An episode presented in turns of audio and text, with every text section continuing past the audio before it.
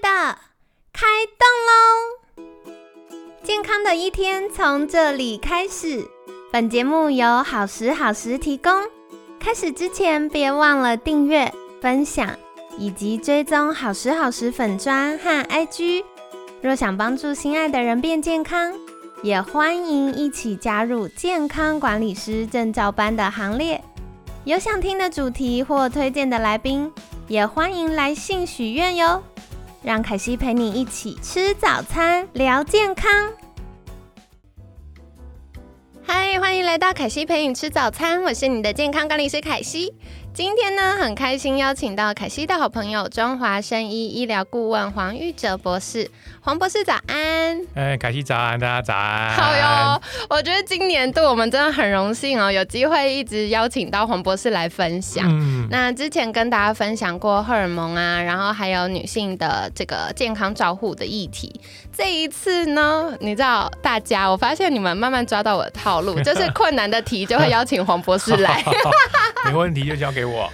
对，所以，我们这一次一样在跟大家分享是大脑神经发炎的议题哦。我觉得，因为这个对大家来说可能比较陌生，所以既然是老朋友，我们就话不多说，星期一直接来。大家还在那个睡眼惺忪的，赶快打开你们的大脑，打开你们耳朵，我们一起来听听看什么是大脑神经发炎吧。那首先想要请教一下，可不可以帮我们简单介绍一下呢？好啊，没问题。那还是谢谢凯西，这是在邀请我来。感谢 你人来，不会不会。那这次主题其实就会稍微困难一点，应该是我们就是一一般的听众朋友，如果是非医疗专业，甚至是刚接触的医疗专业的人，可能会比较陌生一点。简单来说，我们在讲大脑神经发炎之前呢，我们可能会先举一个例子，大家都应该知道爱因斯坦是谁吧？对对，那他应该是我们人类史上最聪明的人之一了。没错，对，前无古人啊，有可能也没有来者。我们想要知道说，为什么爱因斯坦，比如他的 IQ 为什么比我们一般人都高？哎，对，对，一般人我们可能认为啊，那是不是因为他的神经细胞比就比我们多？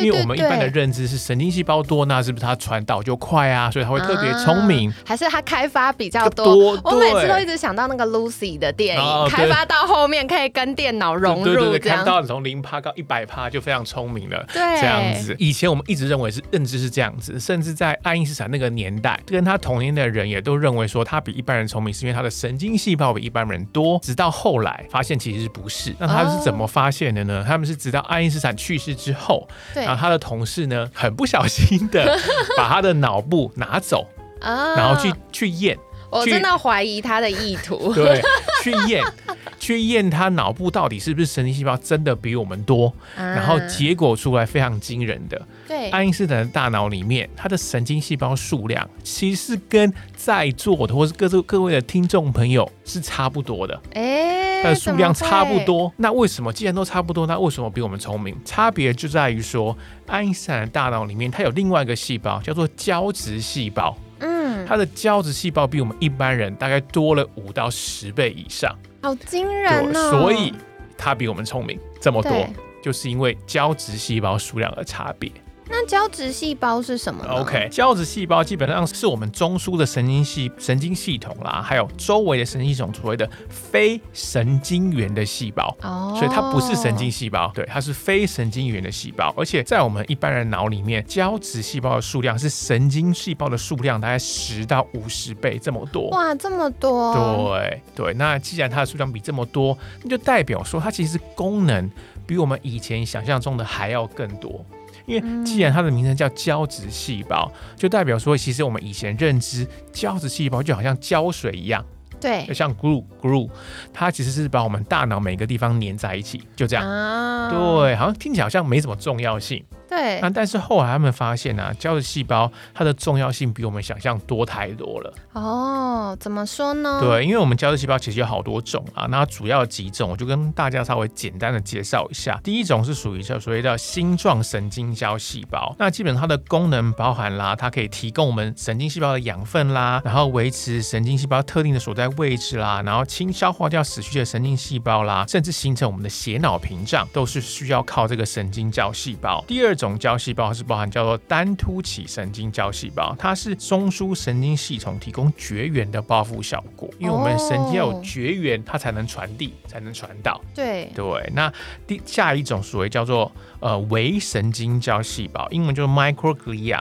那基本上所谓的微神经胶细胞，它的功能主要是负责消化掉我们脑部死去的神经细胞，或者是它也可以我们可以把它视作于我们脑部里面的免疫细胞，就是所谓的神经胶细胞这样子。对，了解。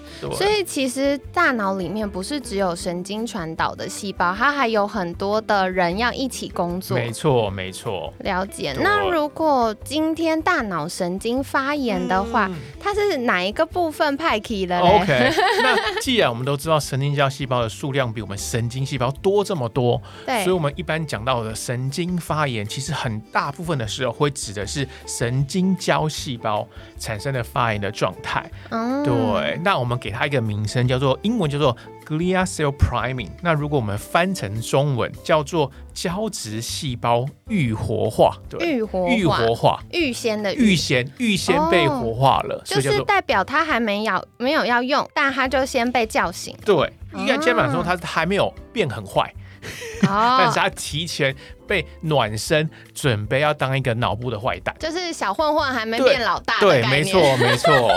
对，所以我们给这个里面的胶质细胞愈活化分成不同的阶段。我们如果我们直接讲英文讲，所有的 M 零 M 零的阶段，代表说它是属于最一开始的好的胶质细胞，叫 M 零。嗯，那如果它被我们在后面会讲的一些可能会让它愈活化的情况下，如果这些胶质胶质细胞被愈活化，它就从 M 零变成 M 一，对。哦，所以，我们讲的 M 一其实就是一个胶质细胞被愈活化的状态。那通常这个胶质细胞一半被愈活化，其实就等于发炎啦。对对对，对对，除了这个 M 一的状态，其实我们还有 M 二啦。那 M 二是什么？M 二就是抗发炎，哎，对，好所以这是比较好的，又变好了，又变好了。改邪归正，对，改邪归正，他可能关过又出来，改邪归正了。对 对，所以我们一般就是我们后面其实会反复提到这三个 stage 三个状态，就是 M 零啊、M 一跟 M 二这样子。好哦，所以嗯接下来我们就会常常提到他们三个人轮流的形态。对，没错。那接下来想再请问，嗯就是如果大脑神经发炎的时候，嗯它会有哪些常见的病症呢？OK，那基本上这些常见病症我们会分成大概大概轻中重啦。那你会说，那这些轻中重怎么区分呢？对，那基本上就取决于刚刚我刚刚说的 M 零啊、M 一啊、M 二啦。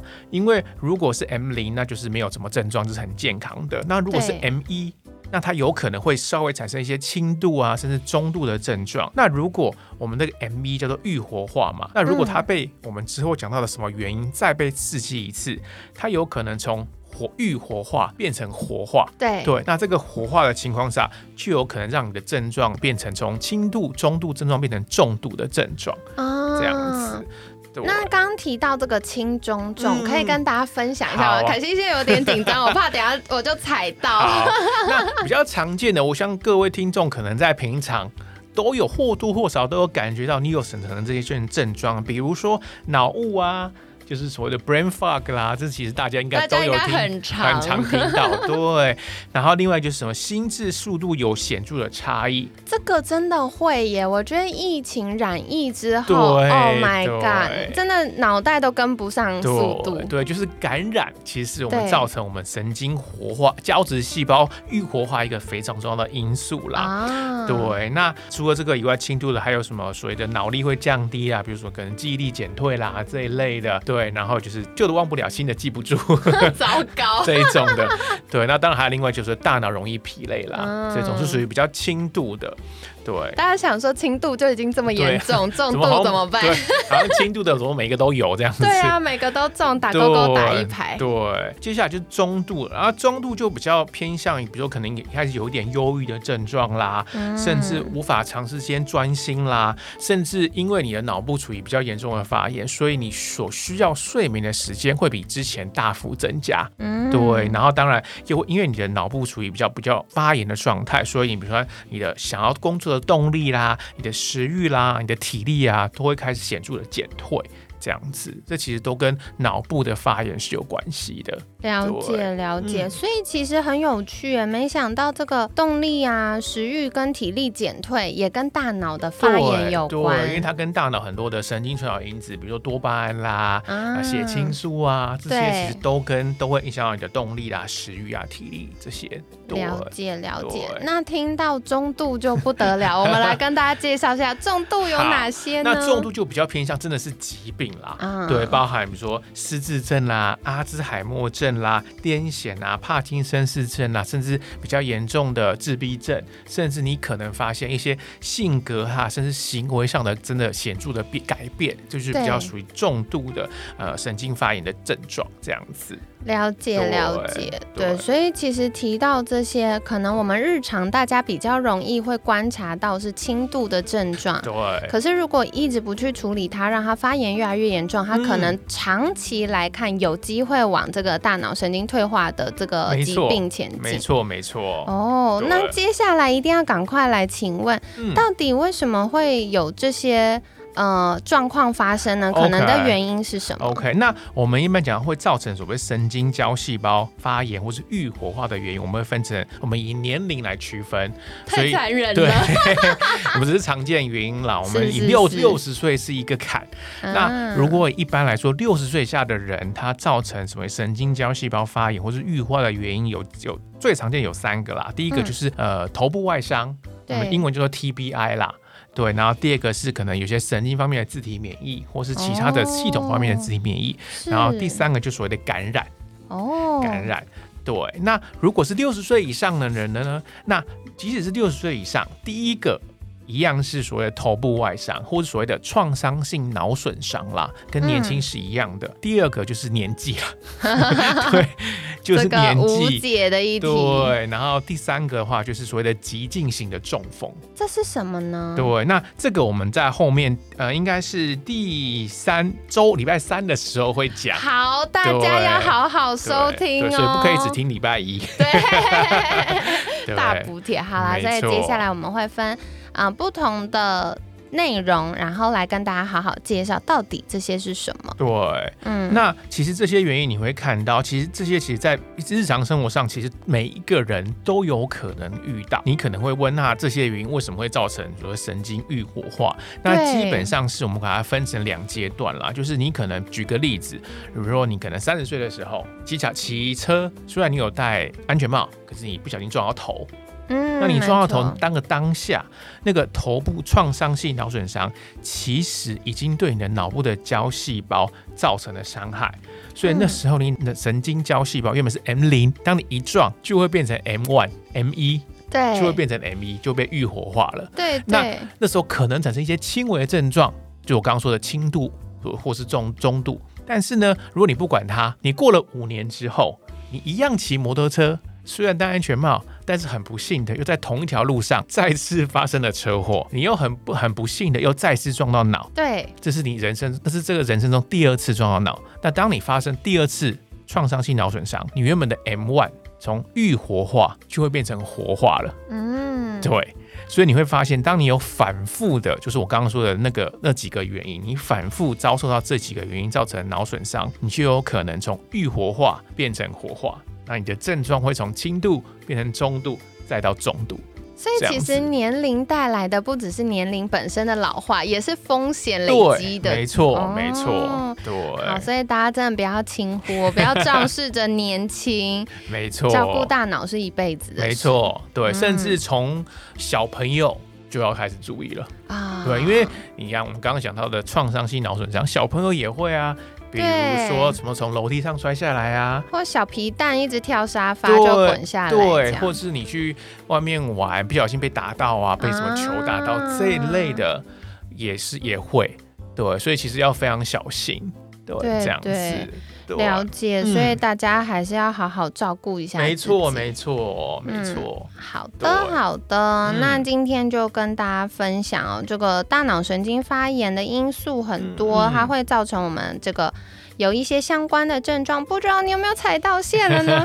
如果你跟凯西一样，刚刚就啊不太妙，也不要担心哦。接下来几天我们也会继续跟大家分享，到底要怎么样照顾好我们大脑健康，以及常见的地雷有哪些，可以怎么样远离它哟。对，好，那在节目尾声，想要邀请黄博士跟大家介绍，如果大家想要更有效益的学习，或更多了解大脑神经发炎相关的知识，可以到哪里找到您呢？好啊，可以到我们中华生医的官网，甚至我们所谓 Doctor 方面的脸书粉丝团，或是我们的 IG 的话，都可以找到跟我们这些功能医学啦或者自然学相关的知识哦。然后我们也固定做很精彩的贴文。然后附上非常精彩的知识给大家吸收。好的，拜托大家去订阅追踪起来，好不好？